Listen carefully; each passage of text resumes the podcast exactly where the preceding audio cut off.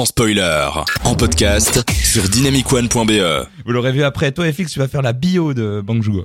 Du coup, on va commencer d'abord par présenter un peu Bong Joon-ho parce que du coup, bah, on connaît bah, clairement Parasite depuis, euh, mais d'où vient-il?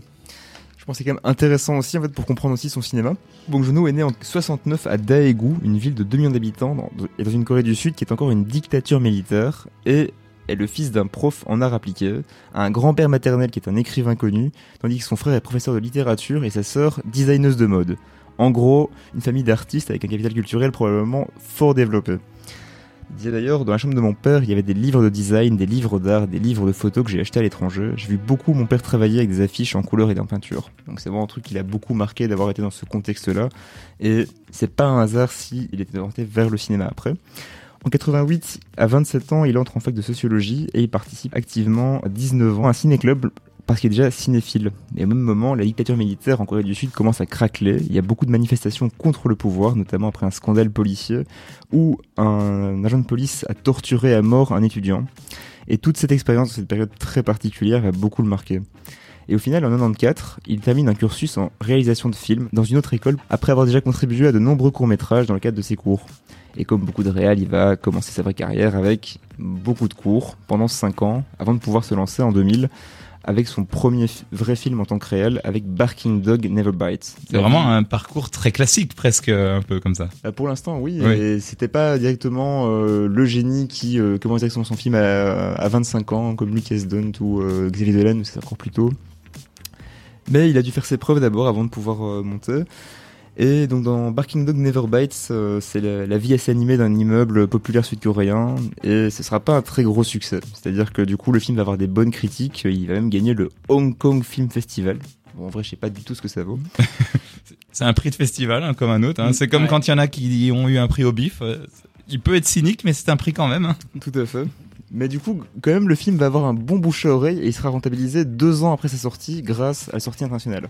Oh, Donc, euh, c'est précurseur de ce que va se passer pour la suite pour sa C'est carrière. déjà un petit succès, mais euh, du coup il va continuer avec un film avec beaucoup plus de budget, Memories of Murder en 2003, qui raconte la traque d'un tueur et violeur en série, avec bien plus de personnages et de lieux, et même le record du nombre de, de lieux réels filmés dans un film euh, en Corée du Sud, et un scénario plus tortueux et sombre. Et là c'est vraiment l'énorme succès populaire en Corée du Sud, plus de 5 millions d'entrées, et le film est montré à Cannes et à Venise, sans rien gagner, mais connaît vraiment un énorme succès critique en Occident. Ah, mais il touche les mœurs, hein, ce film, hein, je crois, pour l'époque. Ah Bah déjà aussi c'est un bah, c'est un film noir coréen donc euh, il est déjà plus en fait de la tendance de ce qu'on attend du cinéma coréen à cette époque-là. euh, bah, après il y a quand même une vague euh, avec Park Chan-wook, Ouais. euh.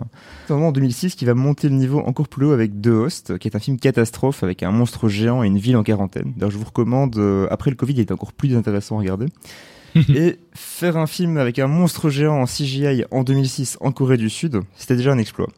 Le film va cartonner avec plus de 13 millions de tickets en Corée du Sud, donc là c'est vraiment le record encore aujourd'hui.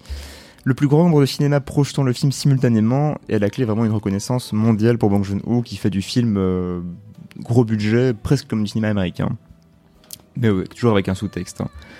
Et en 2009, il y a Mother qui est un très bon film et qui est un peu plus passé inaperçu, mais c'est vraiment là qu'il va commencer à être reconnu aussi au niveau des festivals. Il va être euh, le président du jury de la Caméra d'Or à Cannes, la récompense du meilleur nouveau réalisateur, ou dans le jury de Sundance, le festival américain du film indépendant. Oui, ça déconne pas, quoi. Puis il va passer encore à l'étape supérieure avec son premier film en anglais, Snowpiercer, adapté de la bande dessinée française Le Transpersonnage, dans lequel l'humanité survivante vit dans un train et reconstitue très schématiquement la lutte des classes.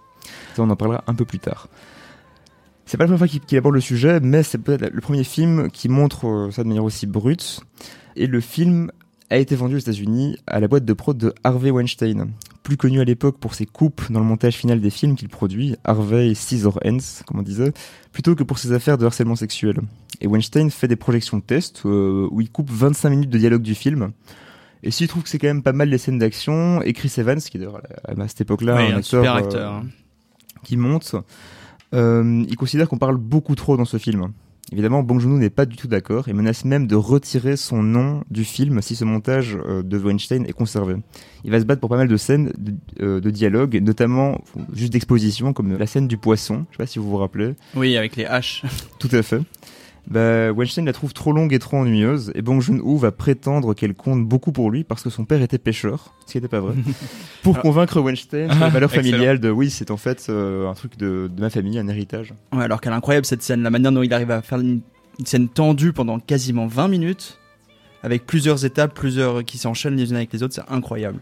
J'ai revu le film hier et franchement c'est vraiment la scène centrale du film où tu passes du film d'action à un film plus introspectif, ouais. introspectif par la suite. Et euh, ouais, ça, ça, ça dit vraiment le film entre les deux. Et Le film est presque une métaphore, va de wagon en wagon, comme l'histoire va de wagon en wagon aussi, Ouais. de manière métaphorique. Ça c'est beau. Ça veut dire aussi que Bang Joon-ho aurait pu laisser tomber son nom. Mais en fait, justement, lui, il était pas du tout d'accord avec ça. Il va d'abord avoir du soutien d'acteurs d'Hollywood qui vont dire non, non, ça va pas, c'est faut, on veut le cut de, de Bong Joon-ho. Il va même faire une projection test avec son cut à lui, où là, bah, les, les critiques des spectateurs seront bien plus positives que celles de Weinstein. D'accord. Donc il pourra le sortir comme il veut, mais Weinstein, un peu pour se venger, on présume, va refiler le film à sa boîte de prod pour film indépendant pour limiter le circuit dans lequel il sera diffusé. Je crois qu'il n'a été diffusé qu'en Chine et, et très modestement aux États-Unis et pas du tout dans le reste du monde. C'était vraiment pour le tuer dans l'œuf, quoi. En fait, il a fait ça.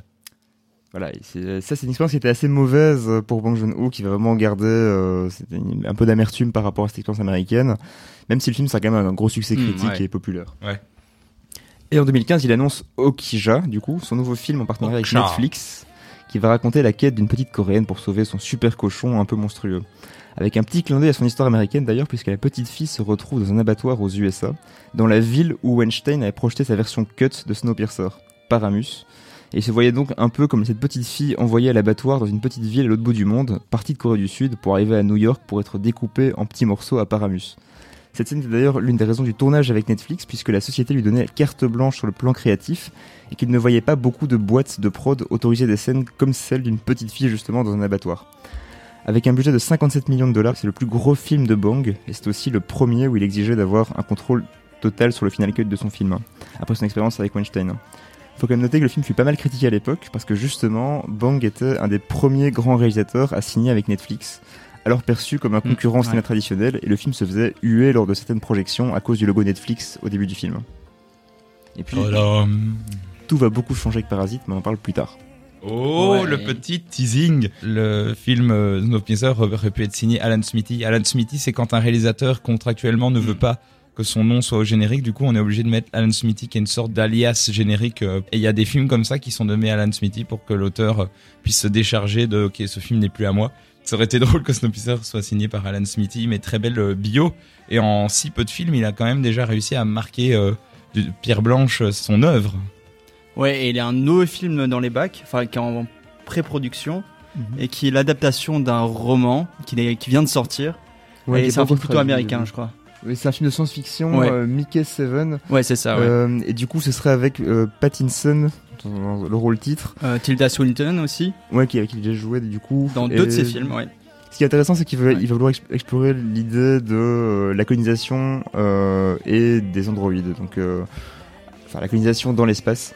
Et donc, euh, vu sa filmo, je pense que ça peut être intéressant qu'il Ouais. fasse encore un nouveau genre de film avec son traitement à lui, quoi. Ouais, et une chose qu'on avait parlé dans la préparation de cette émission, c'était sa capacité justement à aller de, de styles différents en fait dans ses films, tout en gardant une certaine cohésion dans sa filmographie. C'est-à-dire qu'il parle de thèmes similaires, il a un style similaire, qu'on parlera par la suite également, mais en même temps il a fait plein de films très différents, non? Justement, c'est ça qui est assez fort, c'est qu'il y a très peu de films qu'on peut classifier de la même manière en termes de genre euh, strictement, en termes de, de période, de, lieu. Il y a peut-être euh, quand même euh, son premier Barking Dog Never Bite, qui est un film social dans un immeuble qu'on pourrait plus ou moins rapprocher de, de Parasite, mais euh, sinon quand même à chaque fois c'est des, Ouais. des genres de, de films différents, des, visuels très différents aussi. euh. Mais quand même avec une certaine attirance pour le film de genre, hein, le film de monstre, post-apocalyptique, enfin il y a beaucoup de, de choses comme ça, et il s'intéresse à beaucoup de, de genres de cinéma qui sont pas nécessairement très valorisés euh, au niveau des grosses productions. Mais pourtant, il arrive à vraiment faire des choses euh, intéressantes.